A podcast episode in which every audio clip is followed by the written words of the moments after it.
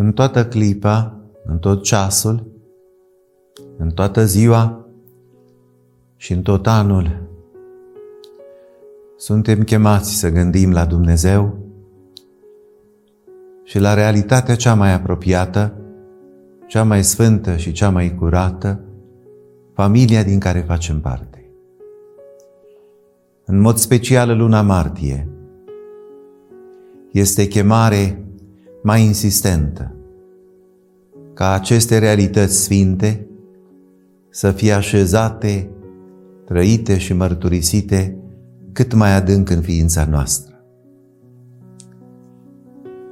Mamă, tată și copil, cuvinte sfinte, soț, soție și pruncilor, realități binecuvântate de Dumnezeu. Zămislire, naștere, educație, fundament pentru viață, pentru neam și pentru lume. Botez, mirungere, Sfânta Împărtășanie, lucruri care aduc sens, lumină și direcție în viață. Aceasta este realitatea vieții. Aceasta este viața cea adevărată. Acesta este primul gând pe care Dumnezeu l-a dat omenirii, creșteți și vă înmulțiți și stăpâniți pământul. Aici găsim cuvântul Domnului. Va lăsa omul pe tatăl său și pe mama sa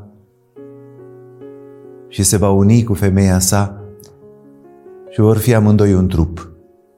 Vor fi amândoi un suflet. Unul constituie capul, cealaltă constituie inima. Și împreună cu pruncii pe care Dumnezeu i-a binecuvântat în familia respectivă, arată platforma pe care se zidește existența umană cea reală. Tatăl, mama și pruncilor. Această triadă binecuvântată merită toată lupta. Ea este provocarea din zilele noastre. Ea este și dorul celui care gândește pentru sine, gândește pentru altul și are gândul la Dumnezeu. Adresăm rugăminte tuturor fiilor Arhiepiscopiei Iașilor, tuturor fiilor și fiicelor din Mitropolia Moldovei și Bucovinei, să aibă în tainița sufletului lor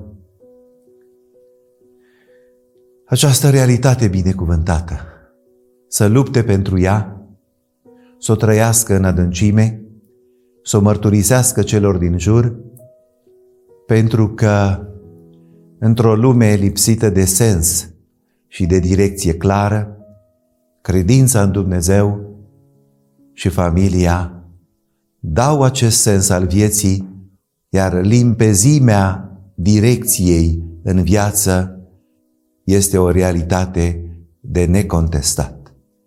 Să ne binecuvinteze Dumnezeu cu puterea sa pentru a aduce această luptă, pentru a răspunde corespunzător acestei provocări, pentru a primi putere în uh, determinarea noastră a bisericii pentru a înțelege că fără de familia formată din soț, soție și pruncilor, suntem în cele din urmă nimic.